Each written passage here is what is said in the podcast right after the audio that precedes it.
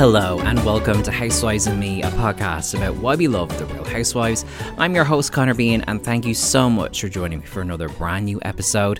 I am doing this intro on a noisy day in Dublin, so if you hear seagulls or building work, believe me, I was like, will I just record this intro in the dead of the night? Is that the only way to do it? Anyway, hopefully it's not too noisy or distracting. I apologise. I am still making the show remotely. No slick studios here for me, I'm afraid. But I'm very excited about today's episode. It's one of my favourite writers ever, and I cannot believe she agreed to come on the show, and we had such an interesting chat. We talked about Real Housewives of Dallas, Ladies of London, Housewives of Beverly Hills, lots of interesting stuff, and no joke, one of the funniest things that's ever happened on this podcast happens about an hour into this interview. Keep your ears peeled, because I couldn't believe my luck. Of course, I'm talking to the one and only Caity Weaver of GQ, of Gawker, of New York Times fame, and, you know, some of the best celeb interviews that have ever been done, in my opinion. So without any further ado, here is Caity Weaver on Housewives and Me.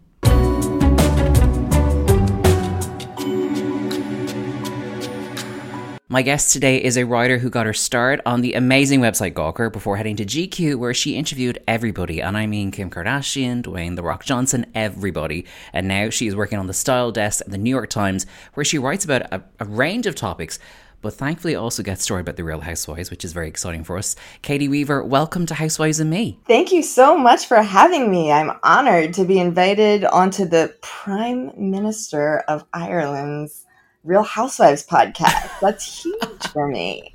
And I love that for your country. This is an Irish-American consulate meeting. We should actually have had this around St. Patrick's Day. It would have felt very symbolic, I feel. Thank you for having me. I'm so excited. Look, I am so excited to talk to you. You have written some really great pieces about the Housewives in the last few years, and I know that you've had a really interesting journey. What you're watching right now, what you've watched in the past. So before we get into all that, how did you get into Housewives as a show? What was your entryway? Oh, so I have never really watched OC. I didn't care about it when it came out, and I sure don't care about it now. But for whatever reason, once they started one in New York City, that one really appealed to me, maybe because I'm from Pennsylvania and just have been to New York City, or had been at that time to New York City many times. I was still living in Pennsylvania when I started watching, because it was that long ago. Mm-hmm. So I started watching New York, and then I stayed with them through, I guess, was Jersey next? I know Atlanta came at some point in the middle of these guys. And I kind of watched the first season and then dipped out. Eventually came back around a few seasons later. And so I'm kind of always been in and out with Atlanta. Some seasons I'll watch, some I won't. I always watch New York up until recently. And then it's just grown and grown and grown. I do Beverly Hills. I do Dallas. I do, who else am I missing? I did Miami when it was on. And I really think that they are bringing Miami back, right? Yeah, they're bringing it back for Peacock, and I think they've started filming a new season, which is interesting because I think for ages it was unofficially cancelled, but the fans were please bring back Miami. So dreams come true. I thought it was really crazy. I mean, I think now if Miami had the first two seasons that say Dallas had, I don't think it would have been cancelled. Maybe there was just less room for air, but I thought the second season of Miami was so good that it really was a shame to have the plug pulled on it that early. I'm really glad they're bringing it back. The only one that I am actually fine to see die is DC. I thought DC was terrible. So you're kind of watching a lot of stuff at the moment, and I've seen you tweet about Beverly Hills recently. So what's your relationship with that show, and where are you with the kind of current season so far? I am so happy for Beverly Hills. I feel like it's back, baby. I watched it from the beginning. I've seasons 1 and 2 of Beverly Hills, I think, are really perfect TV. And then maybe I can't remember the difference between 2 and 3, but I know, so 2 is Camille's redemption arc, right? And then she just pieces after season 2. So I remember that was that's such an impressive thing to see someone do on reality TV. She later kind of trampled all over it by eventually coming back in and out. It was better for her to be horrible and then great and then leave. So I've always watched Beverly Hills. And sometimes it felt somewhat against my will, even though I was the one deciding to watch it. But now that I feel we have a great mix of women going right now. So glad we cut off the dead weight of Teddy, loving Crystal, loving Garcelle. Honestly, Sutton's making me crazy right now, but I think she's good TV. I think she's good for the show. Yeah, Sutton's one of those, you are annoying me so much, but I think we kind of need you here to be that kind of person, because sometimes everyone else in Beverly Hills is afraid to rock the boat, and because she's so weird, it's like, actually, we need at least one weirdo in this group, because the rest of you are so boring. She's like genuine turbulence rocking the boat versus someone who's like, I brought on a boat rocking machine and I'm going to rock the boat, which is a little bit how I feel about maybe Candiace on Potomac. Like, I would say both of these women drive me crazy, but Sutton feels less able to control it. And I appreciate it. It's also, it's so interesting with Sutton as well, how like, she obviously signed up to do Housewives and she got through the testing process and they went from friend of to full-time, which is a rare switch to make on Housewives. And yet she seems so fundamentally uncomfortable with like the key elements of being on the show. I find that so fascinating. I feel like Sutton must have some kind of, probably not a therapist, but maybe just like a spiritual guide who keeps telling her to like take chances and like, if you think you want to do this, Sutton, do it. And there must just be some voice in the back of her head saying like, I'm doing this for myself. This is what I'm going to do. But she actually seems to not want to do it. You're right. Yeah. I think it's kind of someone else's idea of what she wants to do for herself that she has perhaps adopted as her own, because it just, she's so clearly uncomfortable constantly. And not in the same way that Kyle is uncomfortable, where at the end of the day, I think Kyle really does enjoy it and then is just kind of a panicky person. I don't think at the end of the day, Sutton is having a good time. But I love to see that happen on TV. That's great for me as a viewer. Same. I have to say, you do a good Sutton impression as well. I don't know if you've been keeping that one under wraps, but it's pretty impressive. Thank you. Well, you know what? My fiance's mother, my future mother-in-law, is from Mississippi. And so she has a very strong Southern accent. And when Sutton talks, I often will think. Although you were just texting me, like, thinking of you. Lynn is... she would be great on Housewives. She is not, she's not quite off her rocker in the way that Sutton is, and I think that shout out to her. Yeah, I think Lynn would probably, you know what, she would maybe be a little bit more comfortable than Sutton is. I think she would stir the pot in her own way, but I think that she would also be she would stand up for herself more than Sutton does, and in less confusing ways than Sutton does. Okay, well, we're passing this audio to Andy Cohen after this, and we're going to see what we can do for Lynn. Real Housewives of Mississippi coming your way next year.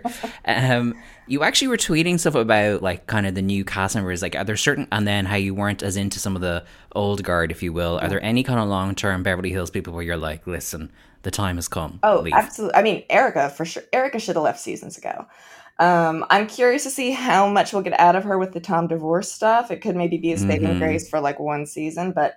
She really has far outstayed her welcome, in my opinion, because she just didn't share things. She kept too much private. And I think in general, that's a problem with the women of Beverly Hills, which is why I think maybe we should really shake up the cast in a big way. Like Rinna, Kyle, Erica, Dorit, definitely all have this little pact with one another that like certain things will be off limits, and it just doesn't make for interesting TV.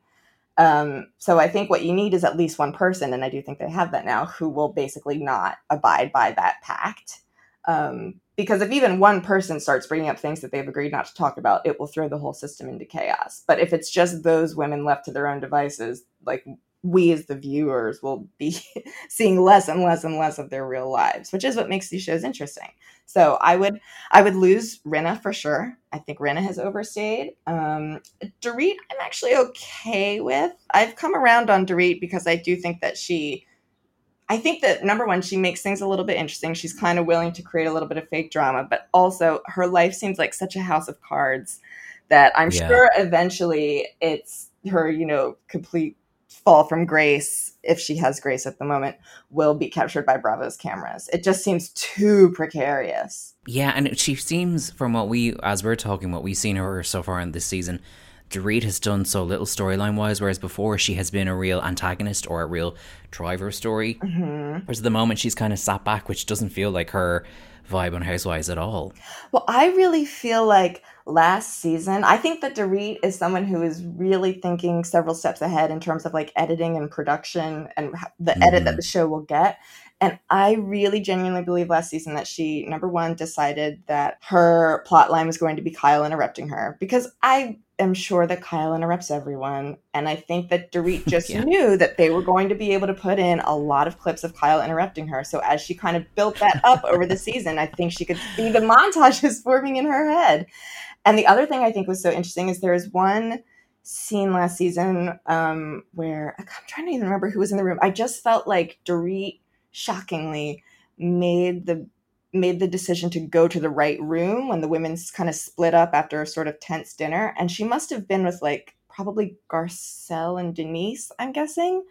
And I know that when we were on the trip. Yeah. And Sutton went in the room with the other women. And it was like, that kind of really is for me the difference between Dorit and Sutton. Dorit is fundamentally always thinking, always planning. If she is somewhere, it's because Dorit has decided that's where she should be.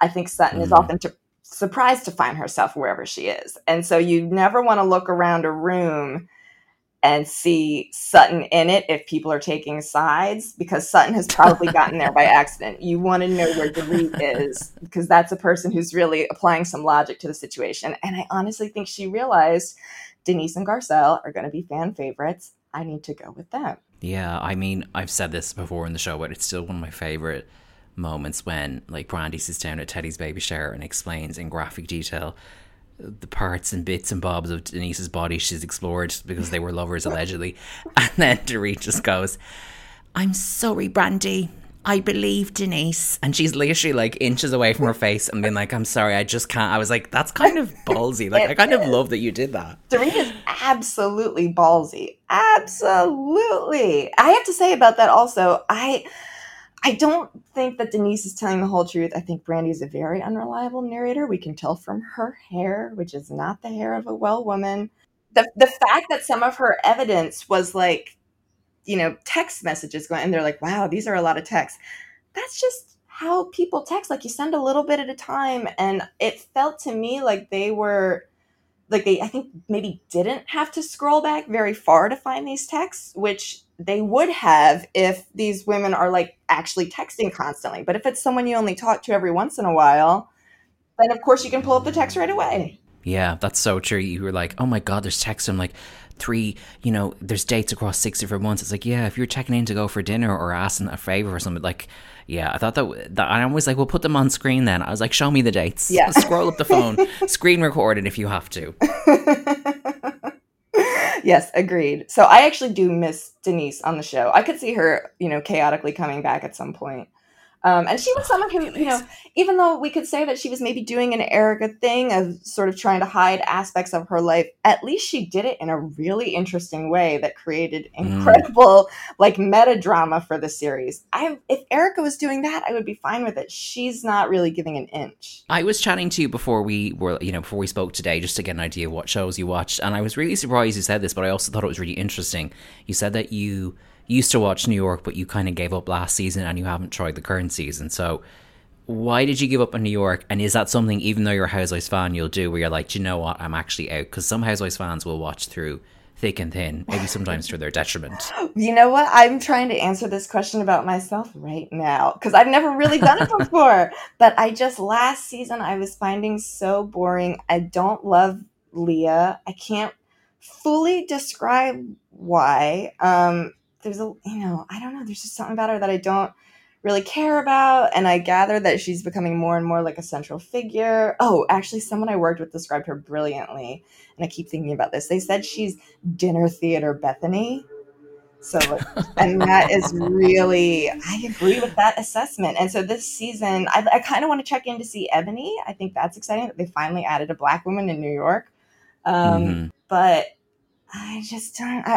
There's a chance I'll go back to it and just sort of binge it all and catch up, but it's not something I'm planning to do actively at the moment. And I've never done this with the houses. I've never abandoned one before, even Beverly Hills at its worst moments. Because that's what I think is so interesting about it, because I feel like for people who watch the shows kind of on the weekly schedule and keep maybe join in the conversation or listen to podcasts or in some cases do their own podcast. Like, you feel this weird sense of loyalty where you're like, this season is terrible, but I'll watch every frame. So in a way, I was like, you weren't enjoying it and you stopped watching, which is actually a really normal response. But in Housewives fans world, we're like, no, we have to watch this. Well, I think the abnormal response is that there is a small part of my brain that is still thinking, like, we might have to go back and do this at some point. Like, it's like getting my, you know, like CPR certification or something. It's like, I know I'm going to have to do the paper. I have to see the whole thing. But I don't know. And if I hear later that this season has gotten really amazing, I think I would dip in, but I haven't really heard that. People aren't talking about it the way they're talking about Beverly Hills. Yeah, that's true. It's definitely in it. I think just the smaller cast and stuff and filming during COVID has hit them very hard. Now, I know you kind of dip back into Dallas and Jersey, or New Jersey, I should say. What's your like journey with those shows like? I've watched Jersey from the beginning, so I don't know how much you know about the geography of the northeastern United States, but Pennsylvania shares a border with New Jersey. We don't have a we're an East Coast state, but we don't actually have a coastline. What would be our coastline is New Jersey. So I was curious to see what's going on with my friends there, since it's so close to us. And like if I would go to the beach in the summer, we would always drive to New Jersey. And actually, I have family in New York on Long Island. And the vibe is kind of very similar. The vibe of their friends and neighborhood is very similar to what I see on New Jersey. So New Jersey feels familiar to me, even though it's not a lifestyle or a place where I've ever lived.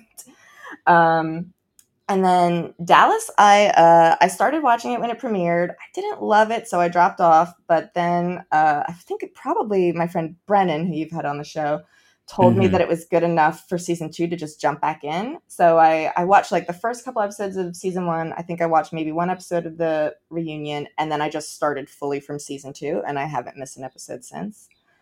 You know, it's a great show. I think Dallas is underrated. Like, people always say that Potomac is underrated, and maybe it is, but I feel like people say that so much that actually maybe now it's correctly rated, whereas people really don't seem to talk about Dallas a lot.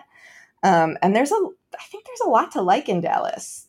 The one thing that I think Dallas does really well is I think they've right now got a group of women who do enjoy being in one another's presence and like going on trips together, which I think keeps the show interesting because, you know, obviously it's fun to see people having fun together. And if they do have problems, I think it becomes a little bit more real to them because they don't want to lose this, you know, thing that enables them to have like free fancy trips with these women they like. So they want to keep kind of bringing it for the show, and they're willing to go through the hard stuff on the show rather than someone being like, you know, I don't actually care about these women. I don't care if I'm on this show. Yeah. And I feel the most recent season of Dallas was such a mixed bag. Like, in some ways because of COVID, it never got going. But then because of weirdness within the cast dynamics, it was very stop-start. The reunion was like actually one of the toughest reunions to watch. I just found the reunion so like dense and kind of difficult, and I have a feeling they're going to have a big shakeup next season as well. I am here for that. I'm ready for the shakeup. I think Tiffany was a great addition. I love Stephanie. I think Stephanie is such a pure good person. I follow her on Instagram. I'm always smashing heart on her posts. She do you follow her on Instagram? Do you keep an eye on her? I don't follow her Instagram. I'll look at her Instagram the odd time, but it's been a while since I've gone on that journey. So I'm pretty sure that she replies to every single comment if it's positive. Like, and someone just be like, "Oh my God, Steph, you look amazing," and she'll be like, "Thanks, baby," and you know, hearts. But she'll reply to everyone. So I like that she's taking the time. That's a crazy way to live. I think that Deandra is really good TV, super interesting. She is someone who, you know, it's funny, a couple episodes ago on Beverly Hills, Sutton was proving that she's not racist by telling us that she's not racist. And it's like, do you have any other evidence? And, you know, I don't know about Deandra's politics. I'm sure she's done things and said things that would horrify me, but she actually does feel like someone to me who, especially for these shows, for the white women on these shows, has a pretty naturally diverse friend group. And I appreciate that about Deandra. I like that. And that, like, she's the one who knew Tiffany, right? And her mom is, you know, really like Tiffany. And if you check in on Deandra's Instagram, she, you know, she's like at a birthday party with like a bunch of black women. And it's like, okay, I don't actually know how many of the white women on any of these shows would find themselves at a party with a bunch of black women if it wasn't like their cast member, Garcelle. Yeah. Yeah. No, I hadn't thought of that actually, because I don't really, I'd say the Dallas women are the ones I'm the least aware of on social media, unless it's something like the horrible Tiffany and Cameron back and forth that happened after the reunion, but I don't really follow much of their stuff. So that's interesting. I think Deandra too has, we're talking about people who have and haven't shown their stories on camera. I feel like Deandra has exposed an awful lot of herself on the show, probably more than a lot of newer or kind of established cast members would do in other cities. Totally. Yeah, that's a really good point. She has exposed a lot of herself, and she's always constantly exposing more and more and more. I feel like every season we get like 5 new Deandra bombshells. Yes. Like, oh my God, she was like, so a right. groupie. I did a lot of coke. Hey, I was a groupie. Anyway, and you're like, sorry, rewind. You were a who with a what and a why. So like, she just drops these things in. Yeah, exactly. She's like, oh, you know, the usual. I was the groupie. Who amongst us? And that none of the other women knew any of the bands because they're younger than she is. Brutal. Oh, yeah. I forgot about that. Oh, my God. That was so funny. They were like, there was like crickets. Like, I'm not familiar with that band. So anyway. But I actually went, when she revealed that, I went off into a reverie for like 5 minutes, just thinking like, what were the guys in these bands thinking when they met Deandra? Did they know the Simmons name carries a lot of weight in Dallas? Are they aware now that she's on a TV show? You've written like lots of stuff about Housewives for the New York Times, and it's something you've written about before. And a piece that got a lot of attention last year that actually came out before the new season aired, but generated a lot of interest, was your profile of Porsha Williams for the New York Times.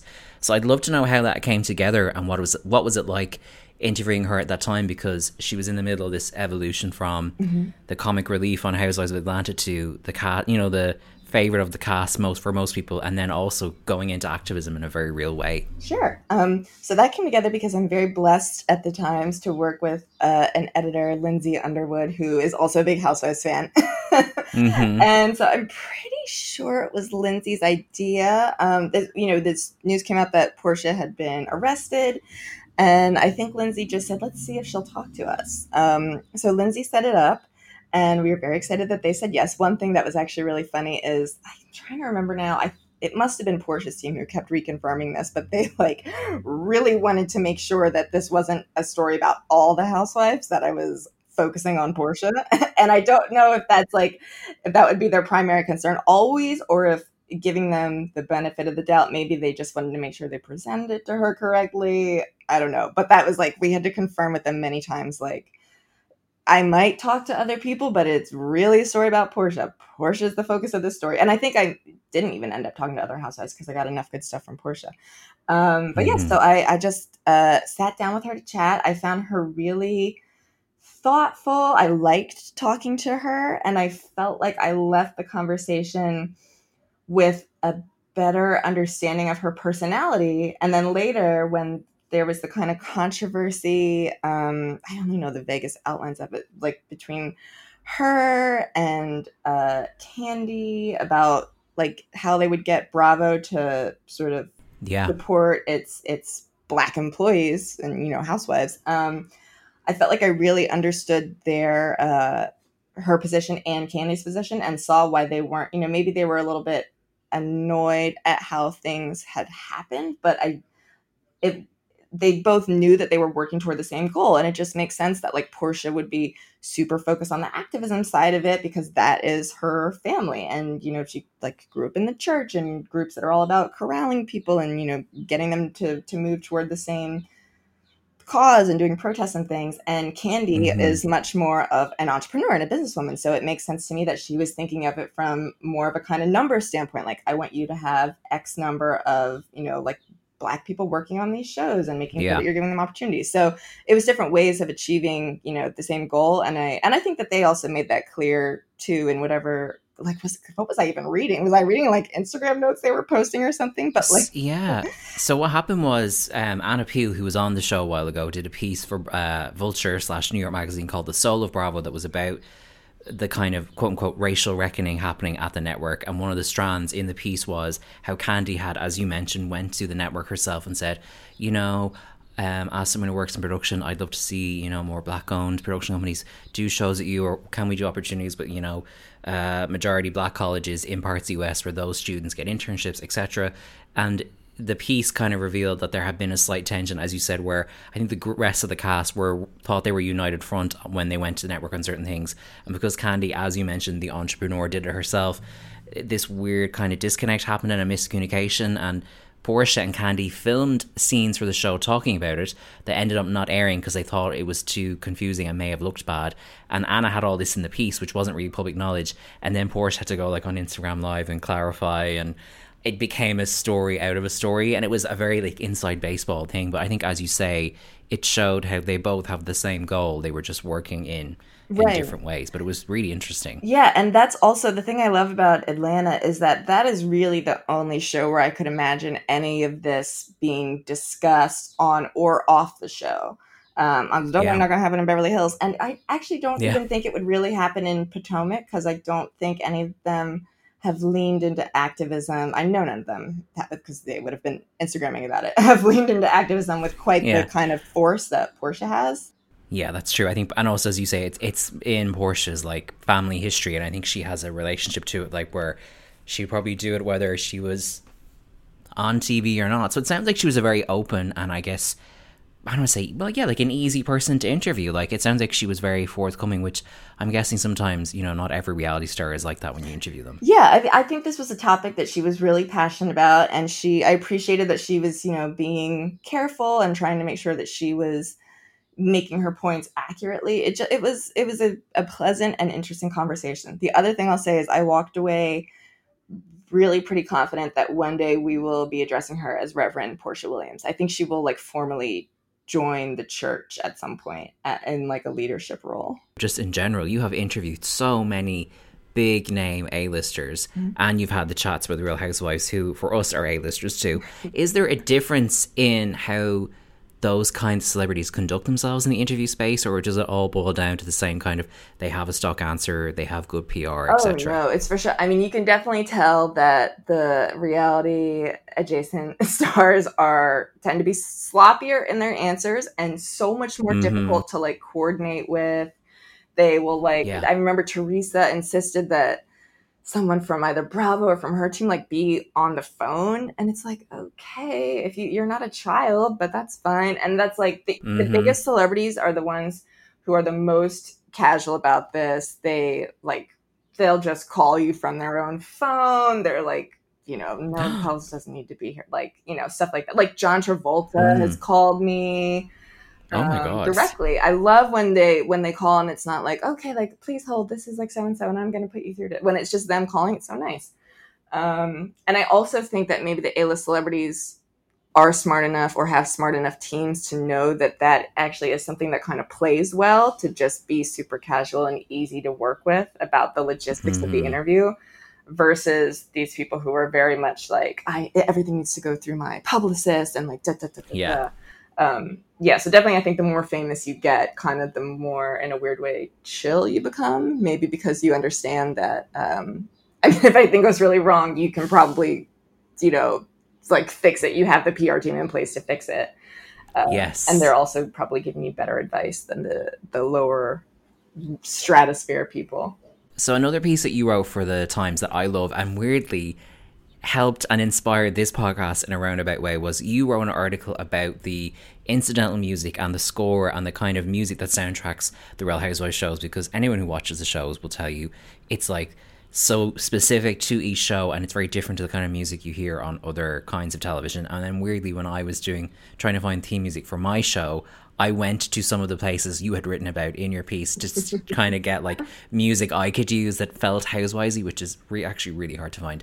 But I'm so curious how that piece came together and what you learned, because that's such an interesting take on housewives that I think most of us don't think about. But actually, once you think about it, you're like, oh my God, the music is bizarre in these programs. Well, I think I told you this when we first exchanged emails. I thought that that your music is so spot on. I'm really impressed that you were able to nail down the elements. It sounds like Real Housewives music. I think the idea for this piece was probably mine, because I don't think anyone else on the desk would have cared enough to suggest it. Lindsay, my editor, wasn't working on the desk at this time, so I know it didn't come from her. And I just, you know, I had the kind of editor who really ran the whole stylist desk at that time sort of said yes to every idea. So I think that's how it got approved, is that there's nothing he wouldn't say no to. And then I was lucky that I, you know, was able, I just kind of went through like, I think IMDb and the production companies tried to figure out who had done a lot of music, or maybe the most music for certain shows, because it can also change, you know, between seasons. And then I found a few people to talk to me, and they were, I will say, very generous with their time and really walking me through things. I got to go to 2 different studios, and it was so interesting because I know nothing about music. So to hear how it's put together and, you know, where in the process it happens and specific elements that are tied to certain cities, I found that all so interesting. And the other thing I really loved is while I was working on it, the guys at Signature Tracks, which is one of the kind of groups I talked to, sent me some samples. I think it was Signature Tracks who did this. I would just play the samples for other friends I knew who were Housewives fans and ask them what city it sounded like. And people were really good. Like, they could distinguish New York from Beverly Hills. Wow. Yeah. It's a skill that, you know, you probably would be able to do it too. I think you've watched enough at this point that it sounds like something like, oh my gosh, I can't believe people can do that. And then the freaks who watch these shows as much as we do, it's like, oh yeah, obviously that's Beverly Hills. It has a lot of like champagne sounds.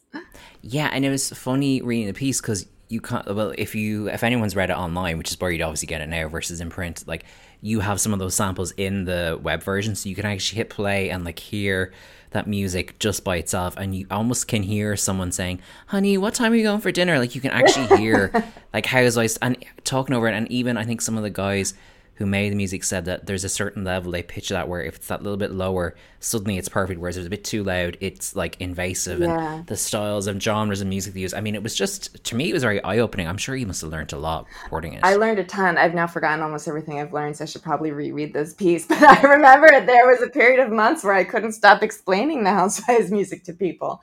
The other thing that I think is so interesting on Beverly Hills this season is they're doing a lot with silence. And Erica getting different music, which I think is, God, she's getting such a brutal edit this season. I think it's probably deserved. But it's really like she's having so many scenes with just markedly different music or no sound at all. And it really is bleak when those scenes crop up.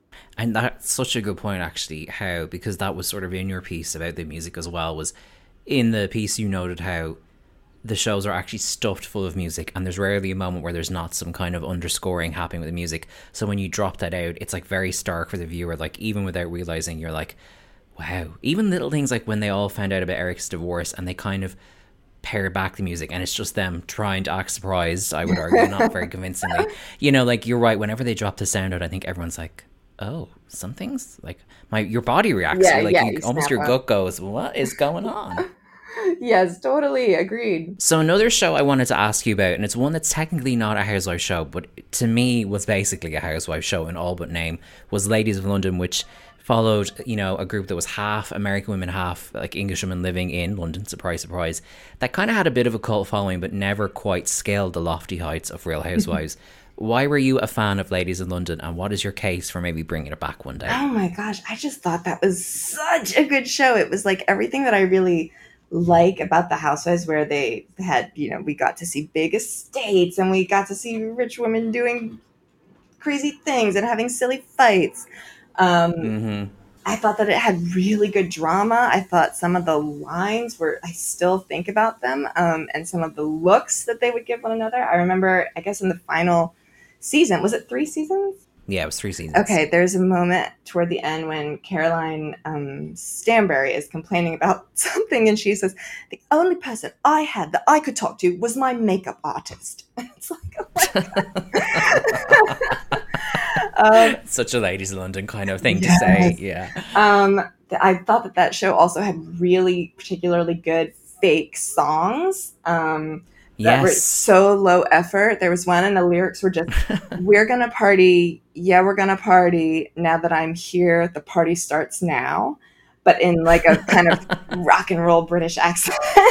Yeah, all the songs on Ladies on were like, we're gonna party, party, party, party. It's London life. And it was basically Charlie XCX songs from 5 years ago, like off totally. Damn cuts that she wouldn't use. Very that, yeah. And I just thought it was great. My theory, because I'm sure I've heard this from other people, and now I just parrot it back as fact, is that they stopped doing it because it was like too expensive to film.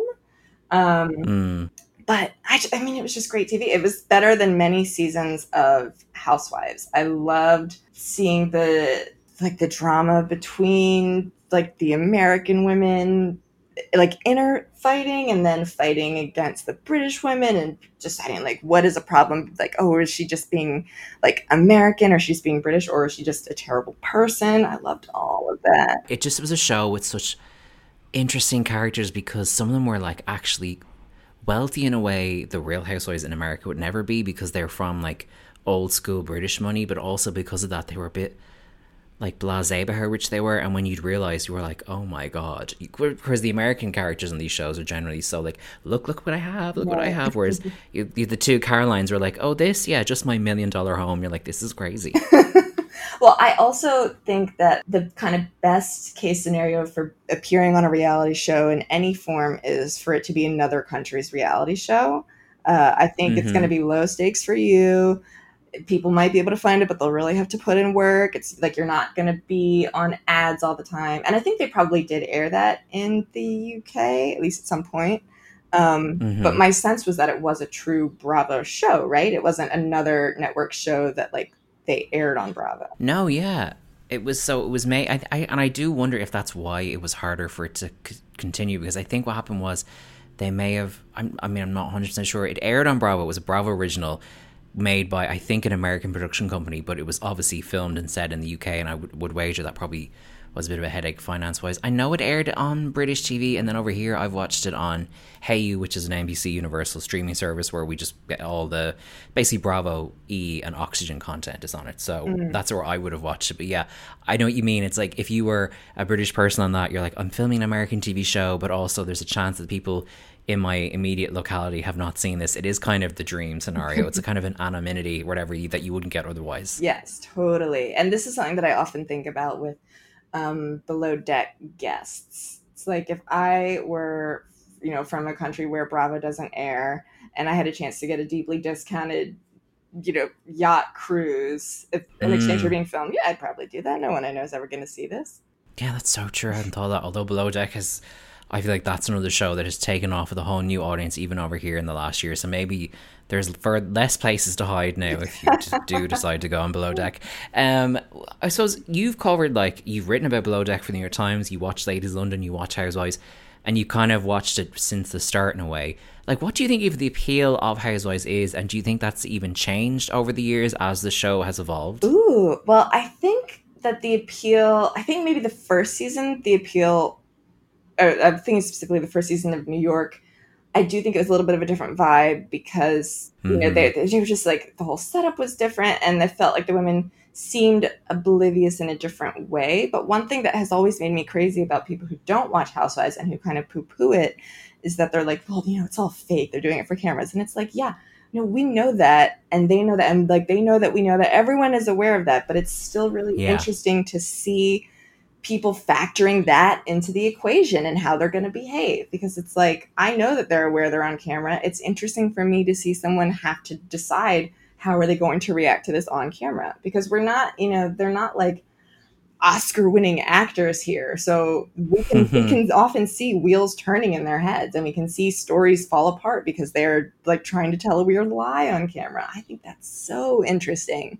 So the appeal for me has always been, just getting to like see these people try to figure out how to come across well on TV, or at least come across interestingly on TV. And I think it's also interesting because it's like, if you kind of analyze your friends and criticize them as much as we do the Real Housewives, you would get a reputation as like a shitty friend or a bad, rude person. But this is a group of people who it's really safe for us to get totally wrapped up in their personal drama and talk about it all the time with our friends, and we don't get the reputation of being gossips because it's like fair game. One thing on Beverly Hills I just want to mention, because I think you'll find it interesting. So I'd say I have no proof of this.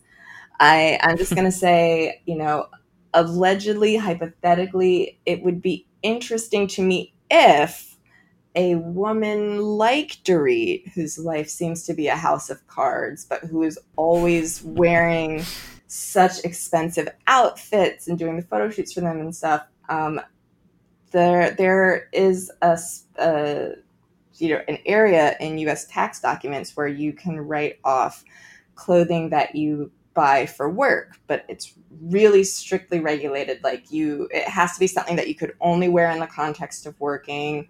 I think an actor can't just be like, I wore this in an audition. It's like, no, that's just a dress. It has to be like a construction helmet or something like that. Okay. And hypothetically, if I were someone who is not afraid of scams and who thought that I wouldn't get caught, I could absolutely see myself buying outlandish couture outfits no one would wear in real life, and then wearing them on the show and doing my photographs and making sure my photographs are part of the show. Oh no, I'm late to dinner because I've been taking photographs of my outfit. I could see myself then hoping that I can use all that to eventually make the case when I'm audited that, well, this is for work because I only wore it to this dinner and it was a plot line. Obviously, no one would wear this in real life. I needed to buy it for work. I think that an auditor would not be satisfied at that. And so I just hope if anyone is or would ever do that, they're being very, very careful indeed. This feels like all those stories that came out about how allegedly Jen Shaw's glam squad was so big because half of them were FBI agents. I feel like you're maybe moonlighting as an FBI agent and a New York Times reporter. You're like, oh my, I have to delay filing that copy because I have a personal thing, and you're actually like wiretapping Dorit's, like, I don't know, Poshmark account or something. Oh my gosh, Dorit's Poshmark account is something I would love to find. Gosh, you just reminded me. I don't think it was Poshmark, but Carol from New York at one point was selling a lot of her stuff online, and I got my cousin as a Christmas gift one year just like a clutch that said Carol. I think maybe like Dorinda had given them to the women, and just Carol's society. You know what, she was right, there was a market for this glittery clutch that said Carol, used clutch. So I got that for my cousin. And it was cheap, it was like $20. I love how you had to clarify, and don't worry, it was super cheap. Oh my god. At what point does like the money you're generating, is $20 really enough to kind of justify the effort and expense you'll have to go to either list this yourself or have your assistant doing? Is this the best use of anyone's time, you making a probably $12 profit? Maybe. A question I love asking every person on the show, and I'm really curious what your answer will be for this, is what your Housewives tagline would be and why. Okay, so I actually have to pull up my phone because I, of course, text about this all the time with various groups of friends. I'm gonna see, and normally I'm actually not good at coming up with them. Okay, here we go. Let me see. Did I come up with this or was it theirs? Okay. Scrolling through. Okay. There's so many texts. It's like Denise and Brandy. Wow. Okay. There's a lot of texts. I saw a lot of texts on that phone. So the first thing to know about me, so this is, I'll just read a couple of my texts verbatim. I said, I'm trying to think, how would I even summarize my life? And so then I thought about that. And one thing to know about me is that I have narcolepsy. So I won't fall asleep while we're talking, but it's, I do think and so the first one I came up with was, don't sleep on this narcoleptic bitch. And then I wrote, actually mine would probably be some psychotic New Jersey-esque one about loyalty. And I'm really happy with what I did come up with. It's really like Caroline Manzo vibes, but what I came up with was, I'll do anything for the ones I love and anything to the ones I hate. It's very New Jersey. I can see now how you've grown up with this, like New Jersey and Long Island was adjacent to your life. You've obviously taken that on board in some way. Oh my God, that's amazing. That feels very kind of true to my personality. One of my friends had one. I was like in college when one of my friends told me this, and I have remembered it since then. It was, if you're not making money, you're making a mess. Oh, that's good. Oh, that these came out for you very easily. Sometimes I've had to like workshop mid-podcast because people are like freaking out. It sounds like you and your friends have like a few ready to go. Yes, I think it's a fun like car game if you're driving somewhere to just try to come up with them if you have time to kill. I will say this is like maybe the first time now that I'm thinking about it that I actually can't remember like any of the Beverly Hills taglines right now, even though I think some of them are okay. Do you remember any from the current season? I just know Rinna's is about her product, which I don't care about. Yeah. Well, there's Erica's one, which depending on how you look at it is either high camp and self-aware or utterly chilling, where she goes, the hardest substance in the world is, or the toughest substance in the world isn't diamonds, it's me. Something like that. Yeah. It's like, and there's Garcelle's is, if you want to play a part of my life, you better drop the act. Dorit has one that's something like, wear the clothes and then wear them again. It's really bad. Oh, yeah, right. Hers is like put on a dress. Yeah, and then dress again. Oh, and there's Sutton's one, it mentions derriere, which I was like, you could have just said ass. Yes. Oh, my God. You could have just said ass. I think that's a real Southern thing to throw out derriere. I got to say, you even just mentioning Garcelle just now, I just like her so much. Like, I feel suffused with a warm light when you mention Garcelle. Yes. There was, I think it was an episode or two ago, when she sat down with Rinna to have, their confrontation. And there was something, I was alone in my apartment watching it, and Rinna said something, and at the exact same second, Garcelle and I both went like, really? Or like, shut up. Yes, I'm like that.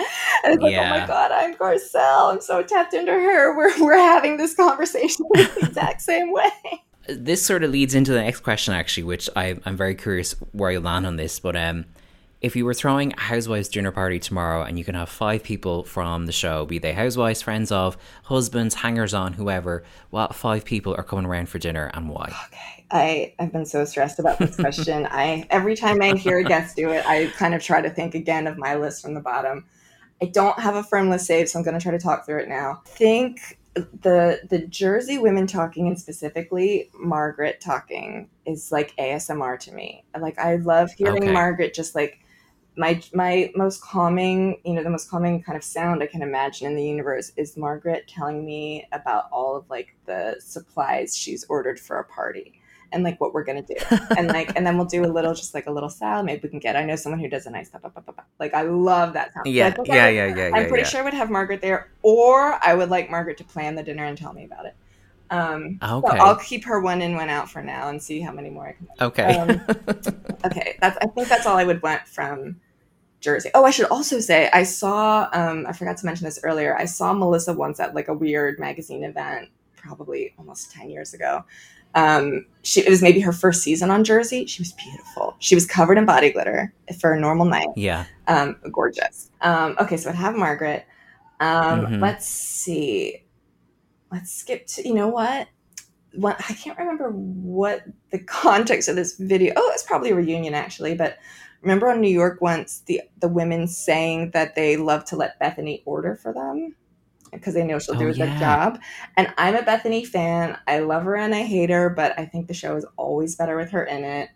I think I would probably want Bethany also because she genuinely has a lot of money.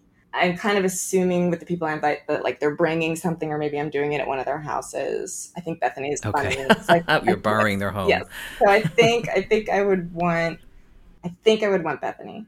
Okay, Beverly Hills. Oh my God, we haven't talked about Kathy Hilton at all. Oh wow, what a star! And it's like, would I have Kathy? So I think that Kathy is. I'm number one. I think she's the real life version of Moira Rose from Schitt's Creek, the Catherine. Yes. Very that. And I think she really is, you asked earlier if, I think what people have sort of gotten out of the shows, what they like about the shows has changed. I think Kathy Hilton is the perfect embodiment of what the shows on paper are purporting to show, which is like a very wealthy woman who is not completely thrown off by the cameras being around, who really just is living her regular life. I think Kathy is doing that to a degree no one else has ever done it on one of these shows. And I love her for that. Yeah, that's true. There's a kind of escapist, like how the other half live element with her, where you're like, even her on the Lake Tahoe trip, dressing so down, to me is a real sign she's loaded, because really rich people don't even think about having to show off their wealth, around a campfire on a girls' trip. They don't care. I love that power move. So Let me talk through the other ones and see if Kathy's who I want, because I have a feeling she might not be. This is very intense guest list. You're like, oh, you might not make the cut. Okay, so we have Marge, Kyle. Kathy might be good. I love to be around Garcelle. Sorry, I was thinking ahead to another city. Okay, maybe Garcelle. I don't think I would want. I know I wouldn't want Rinna. Obviously, I wouldn't want Erica. I don't think I like Kyle enough to have her at this intimate dinner party. But it wouldn't be the worst thing in the world. Sutton also has a lot of money, and Sutton would create interesting drama at the dinner party. Actually, you know what? True. I was going to say Sutton might have good, weird tips about, fancy rich people things that I would like to do and be able to hook me up with those people. But even as I'm saying it, I'm realizing I would get the best tips from Kathy. So I do think I need Kathy at the party. Okay. So we have Marge, Bethany, Kathy. Hopping over to Potomac. Ooh. Monique. I love my Monique. Up and down. Stan her. Will defend her to the death. She knows how to throw a party. She's a lot of fun. She's beautiful. I think she might be the prettiest housewife. So I'm definitely having Monique.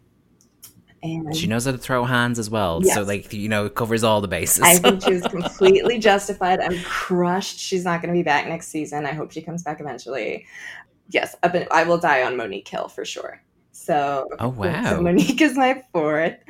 And I think the other women really resent that she is wealthier and prettier than they are. I think they can't handle that. And they kind of side with Candiace because Candiace is less well off. And it felt too like they sided with Candiace in the moment, and obviously Monique shouldn't have hit Candiace. No one's like, oh, it was fine that she did that, but the way in which they turned on her, I was like, yeah, but you're all going to turn on Candiace when it suits you again. It's not like Candiace is your longtime friend and you feel so bad. It's that you feel bad for her because she's your good friend. It's like there's an element of this suits you to turn on this other person. So it did feel weird. Any reason to tear Monique down, I think they were willing to jump on it.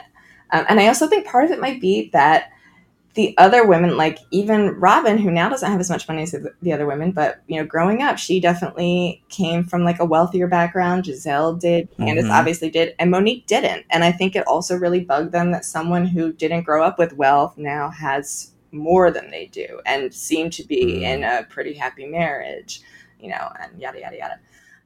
Okay, so I had to have Monique. And then, you can say that to her at the dinner. You can tell her all that at the dinner. Absolutely. I tell her in my heart every night. I just sent her that message. And then, okay, skipping to Dallas. Oh, I think I got to – wow. Oh, my God. It would be too crazy to have two people from Dallas at this dinner because it's just not really good enough city for that. But I was going to say definitely Deandra, but I would like to have Stephanie around. So maybe – okay, what am I doing here? But I think I am going to have Marge plan the dinner and not attend it. So I think I will have Bethany. We freed up a spot. Yeah. I think I'll have Bethany, Kathy Hilton, Monique, of course. This is such an insane list as I'm saying it. It's really interesting, yeah. It's very specific. It's the worst list anyone has ever given. No, I think it's really interesting. Parties suck. Do you remember the kind of components of anyone who you thought had actually the best list? Oh, that's a good question. It's funny because they're often quite random because sometimes people just go, here are five that are the well-liked ones that most fans agree are the nice ones. And then some people are like, I'm going to have just the kids, or I'm going to do random side characters. It's usually as well, I always like hearing how people justify they either want to have an actual dinner party with five normal people or they want to sit back and watch the chaos unfold. And I feel like yours is a mix of the two. Yes, so you're saying you're Stephanie and Deandra as your Dallas counterparts to round out the dinner. Yes, even though that feels crazy. I just feel like these women would make a good party. Stephanie would keep the conversation going. True. True. And, you know what? Yeah, I think that is my psychotic dinner party. I don't know if I would have fun. Bethany's definitely funny. I think Deandra can be funny. Stephanie's surprisingly funny. I think she doesn't. Yeah. I think her humor isn't always as obvious to people because she is so beautiful. But some of her observations and her delivery really is funny. Although I will say, I wouldn't have her at my party, but I believe it was Brandy revealed herself to be a natural physical comedian this past season. The party they were at was it someone's birthday? Was it maybe Tiffany's birthday, where like there were, you know, just disembodied hands holding like champagne glasses?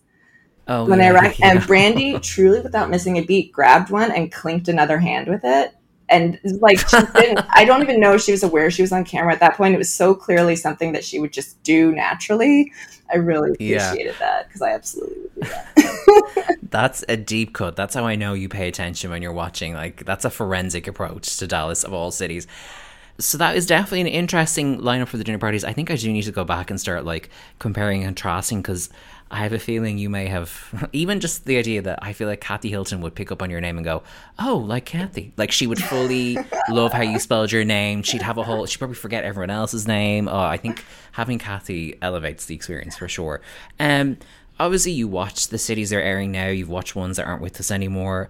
Like, is there a Housewives journey that you're planning to go on soon, of like maybe rewatching a city or trying out one that you haven't watched before? Well, I have been rewatching New York from the beginning with my fiance, which has been such a treat. This was like we actually started doing this because we were supposed to get married last year and we had to postpone our wedding.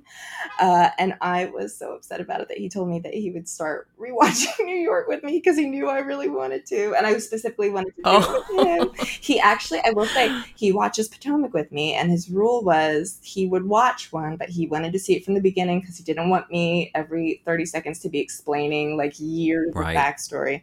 So he watches Potomac and really enjoys it. He likes Robin a lot, but I actually got him for his birthday a couple years ago a cameo. I tried to get him one from Robin, and Robin let the request expire. So then it like was his birthday, and I didn't have anything to give him. And I requested one from Karen, and I mentioned that I had like tried to get it from Robin, and Robin didn't get back to me in time. And Karen referenced that in her video. I was like, you know, Robin, she's always late, and she is never on time. So Karen really knocked it out, did an incredible job. And also Robin definitely needed the money more than Karen. Get on it, Robin. Yeah, very true. So he and I have been watching New York from the beginning. We are on season 4 now. He loved Scary Island, of course.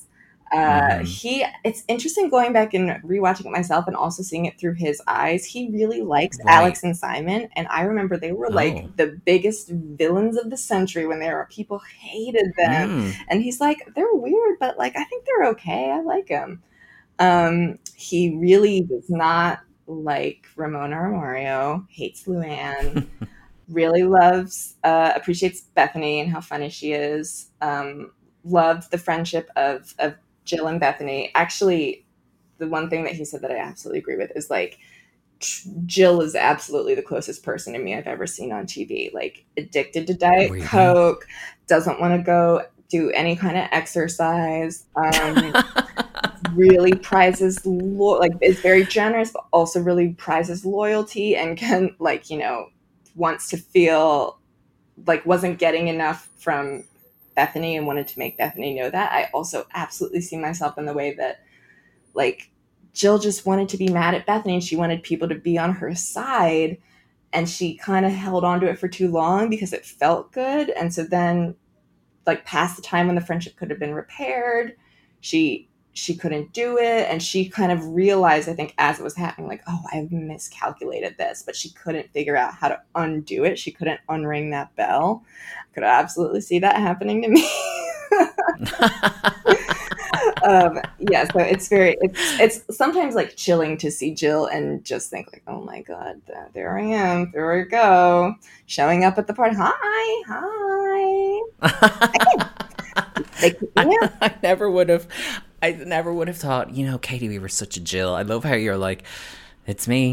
It's really sick. It's absolutely sick. There's some, oh my gosh, I wonder if I could find, there was like some quote from her here. Oh gosh. Yeah. Okay. So this is what it was. This on the caption. So it's earlier this weekend, for reasons I genuinely cannot remember, 2 exclamation points. 'Cause that's also crazy. Taylor said to me jokingly, I'll forgive this, but I won't forget it. You're the opposite. You forget immediately and never forgive, which is so true. And then this is a clip of Jill saying, I might forget, but I will never forgive her for this. And it's like, oh God, that is me. I really might forget, and I really won't ever forgive her for this. Even though if I can't remember what she did, she will never be forgiven.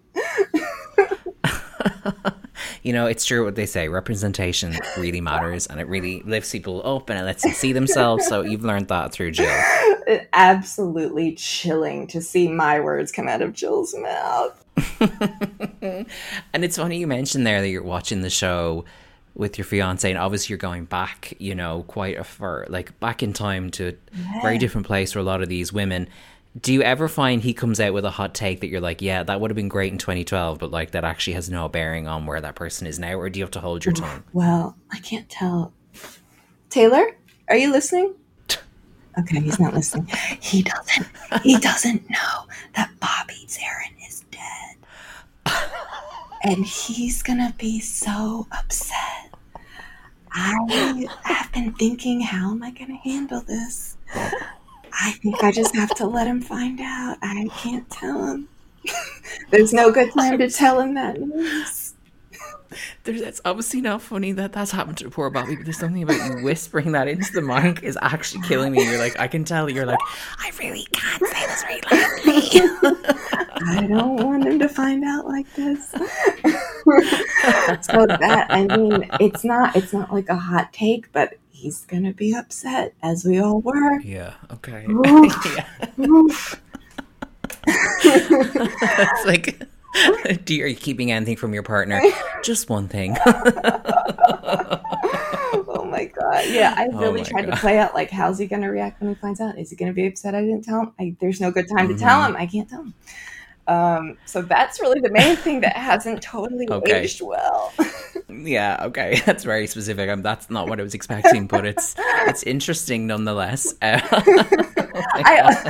will say the other thing that we're kind of noticing in a big way is they in season 4 is when they do the march in their wedding dresses for like marriage equality, and that is interesting because that just feels really dated. Obviously now it's legal here, and it's like, wow, it really was so much all about them. And I think probably at the time I realized that and the absurdity of it, but boy, does it not play well in retrospect, how little they kind of understood what they were there for and how much it was about Sonia versus Simon. That was a little bit sweaty to revisit. Yeah, and it's probably something like if it featured on the show now, they would be a little more thoughtful in how they pitched it to the audience, whereas then they were like, isn't it funny how these women make a civil rights issue their personal playground? Like they wouldn't have thought of the optics of it then. Yes, totally. And I think they would have, you know, really, they would just, their stance on it would be totally different. Like now, I think maybe the 2021 equivalent of it would be like something, you know, rights for like trans kids, and it's like, how are we going to make this about Sonia? Which I could see that happening, and in that case I think she'd probably be about as informed as she was for the marriage thing, which is not very. So maybe we'll see that on New York, and then I'll come back and check it out. That will finally get you back in the fold. Before we wrap up, and you know I'm sure you've got a busy day of catching up in New York ahead of you, where can people check out your work and find you online and all that kind of thing? Okay, so my name is Caity Weaver. It's Caity spelled Caity, which is cavity without the V. And I forgot to tell you this.